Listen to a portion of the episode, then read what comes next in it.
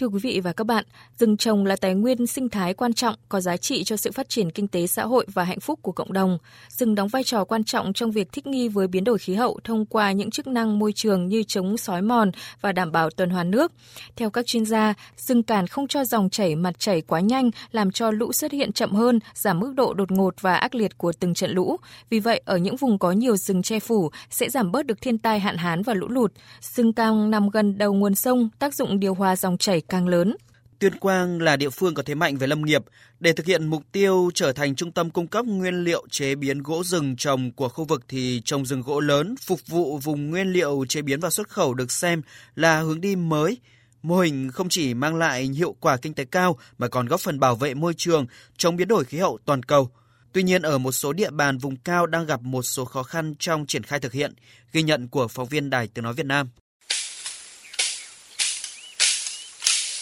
Gần 30 năm gắn bó với rừng, tâm huyết với cây keo, ông Đỗ Văn Thủy tại xã Phú Thịnh, huyện Sơn Dương, tỉnh Tuyên Quang đã tích lũy cho mình nhiều kinh nghiệm trồng rừng. Kinh tế của gia đình ông Thủy phụ thuộc hoàn toàn vào rừng. Đây cũng chính là lý do mà mỗi chu kỳ trồng rừng của gia đình ông từ trước đến nay thường chỉ kéo dài đến 5 năm là đã đưa vào khai thác, bởi nếu để rừng lâu hơn thì cuộc sống của gia đình ông sẽ bị ảnh hưởng rất nhiều. Tôi biết là cây gỗ lớn này nó giá trị gấp nhiều lần. Trồng gỗ lớn này thì nó được lâu năm, rồi nó phát triển cây gỗ to, bán có chuyện kinh tế cao hơn. Biết là cái giá trị như thế nhưng mà cái nguồn vốn để mà lâu dài thì nó lại không có. Trước là 5 năm thu hoạch thì là chúng tôi có tiền rồi. Thế bây giờ là để nó 10 năm. Đấy thì thời gian nó quá lâu. Nếu mà không có vốn thì nó, nó, nó không để lâu được nữa phải có vốn.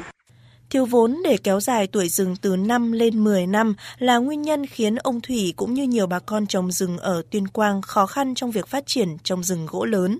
Vì vậy, mặc dù có tới 10 hecta đất trồng rừng, nhưng cho đến nay, toàn bộ số diện tích rừng của gia đình ông Thủy vẫn là rừng gỗ nhỏ trong khi chủ trương phát triển rừng gỗ lớn đã được tỉnh Tuyên Quang triển khai từ những năm 2006. Ông Triệu Đăng Khoa, Phó Tri Cục trưởng Tri Cục Kiểm lâm tỉnh Tuyên Quang cho biết. Khó khăn và trở ngại lớn nhất đối với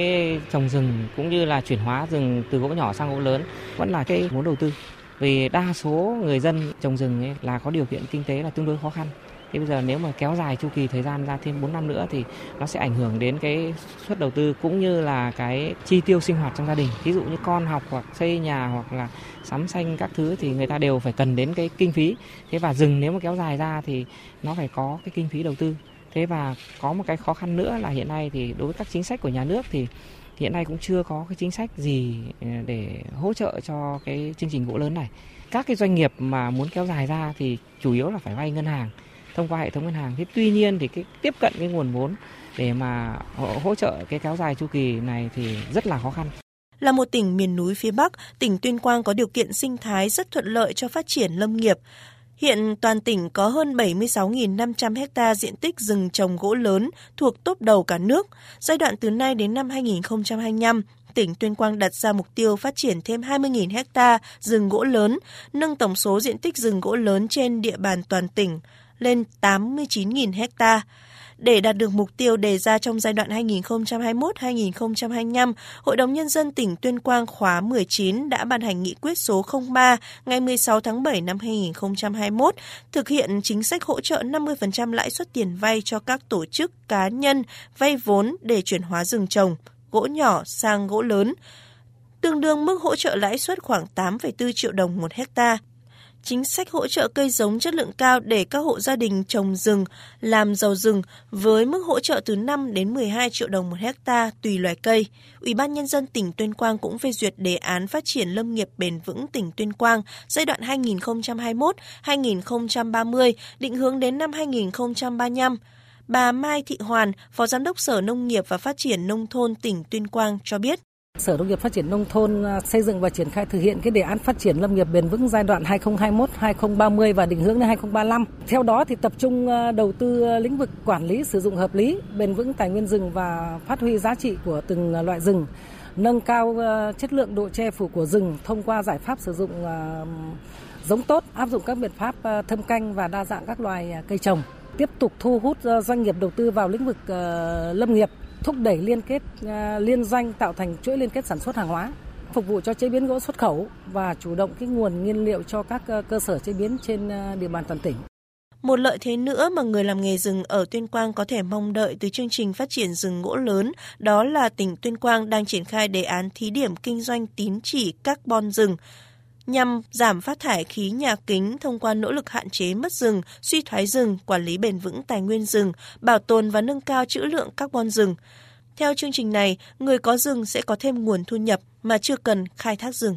Quý vị và các bạn thân mến, chuyển hóa rừng gỗ lớn đang là hướng đi mới hiệu quả vừa tăng thu nhập cho người dân, phát triển kinh tế lâm nghiệp bền vững, vừa giảm sói mòn, rửa trôi đất và chống biến đổi khí hậu toàn cầu.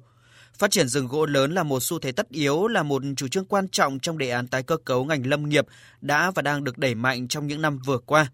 Vậy làm thế nào để đề án này thực sự phát huy hiệu quả, đem lại lợi ích kinh tế cho bà con trồng rừng cũng như các đơn vị sản xuất và xuất khẩu các sản phẩm từ gỗ? Phóng viên Đài Tiếng Nói Việt Nam đã phỏng vấn ông Trần Quang Bảo, Phó Tổng cục trưởng Tổng cục Lâm nghiệp Bộ Nông nghiệp và Phát triển Nông thôn về nội dung này. Mời quý vị và các bạn cùng nghe. Thưa ông, phát triển rừng gỗ lớn đang là hướng đi được nhiều địa phương đang khuyến khích triển khai và đã có nhiều mô hình hiệu quả. Vậy chủ trương phát triển rừng gỗ lớn được Bộ triển khai từ khi nào?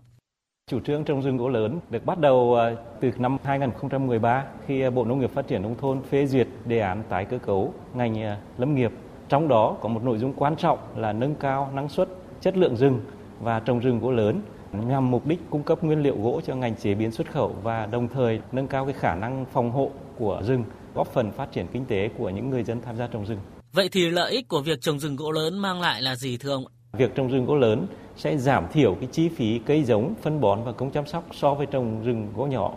Cái giá trị của rừng trồng gỗ lớn nó sẽ nâng cao à, lên ít nhất khoảng 1,5 đến 2 lần so với trồng rừng gỗ nhỏ và trồng rừng gỗ lớn nó sẽ góp phần về cải tạo đất, kháng bệnh và nó sẽ tăng năng suất của rừng trồng và góp phần cung cấp nguyên liệu cho ngành công nghiệp chế biến gỗ xuất khẩu và giảm thiểu lệ thuộc cái việc nhập khẩu à, nguyên liệu gỗ. Chính vì vậy nó sẽ góp phần tăng cao cái chuỗi giá trị của công nghiệp chế biến gỗ. Vâng thưa ông, trong phóng sự về trồng rừng gỗ lớn của bà con ở tỉnh Tuyên Quang vừa đề cập thì có thể thấy rằng bà con ở đây thường sẽ không đủ vốn để phát triển rừng gỗ lớn bởi vì chu kỳ khai thác của rừng gỗ lớn là khoảng 10 năm thậm chí còn lâu hơn nữa, mà bà con thì lại mong muốn sau khoảng 4 đến 5 năm thôi là đã có thể thu hoạch,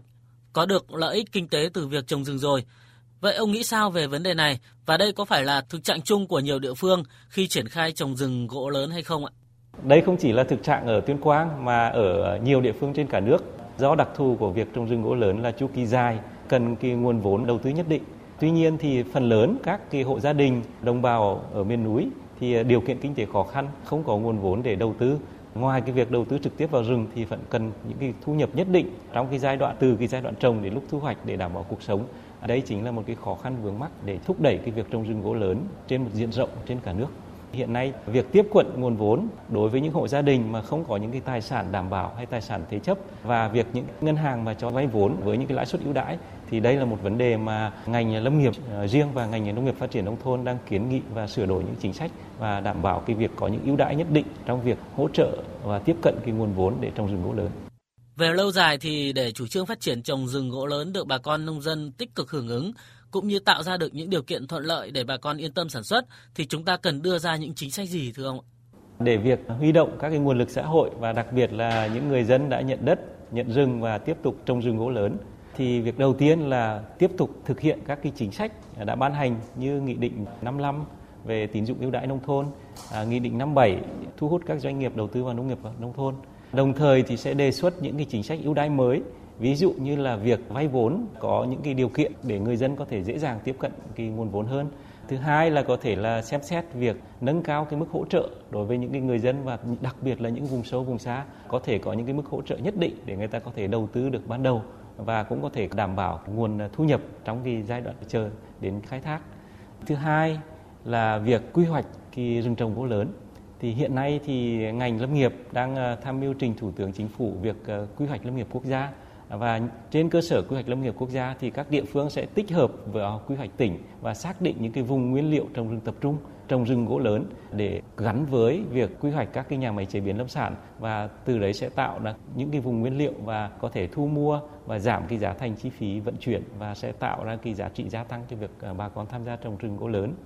À, ý thứ ba là đẩy mạnh công tác khuyến à, lâm và xây dựng các mô hình trình diễn à, để thu hút bà con tham gia vào trồng rừng gỗ lớn. À, ngoài ra thì mặc dù thì để tạo ra một giống mới à, qua nghiên cứu khảo nghiệm thì mỗi giống cây lâm nghiệp mà được công nhận thì mất thời gian trung bình khoảng 10 năm. Tuy nhiên, định hướng ưu tiên của chính phủ là vẫn tiếp tục đầu tư vào các cái chương trình nghiên cứu về à, giống phục vụ tái cơ cấu ngành và tiếp tục là chọn tạo những cái loài cây có thể đưa à, năng suất chất lượng gỗ cao và ưu tiên à, lựa chọn những loài cây bản địa À, có thể thích nghi đối với nhiều vùng trồng khác nhau và ngoài là trồng rừng gỗ lớn cung cấp gỗ nhưng mà có những cái giá trị về kháng bệnh, à, giá trị về phòng hộ và có thể giá trị về cải tạo đất Vâng, xin trân trọng cảm ơn ông. Quý vị và các bạn vừa nghe trao đổi giữa phóng viên Đài Tiếng Nói Việt Nam với ông Trần Quang Bảo, Phó Tổng cục trưởng Tổng cục Lâm nghiệp, Bộ Nông nghiệp và Phát triển Nông thôn về những giải pháp để thực hiện đề án phát triển lâm nghiệp bền vững. Hy vọng rằng với những chính sách của nhà nước, với sự nỗ lực của bà con trồng rừng và sự đồng hành của các doanh nghiệp, chúng ta sẽ có thể đẩy mạnh việc phát triển trồng rừng gỗ lớn đạt những mục tiêu mà ngành lâm nghiệp đã đề ra, giúp ngành phát triển hiệu quả và bền vững.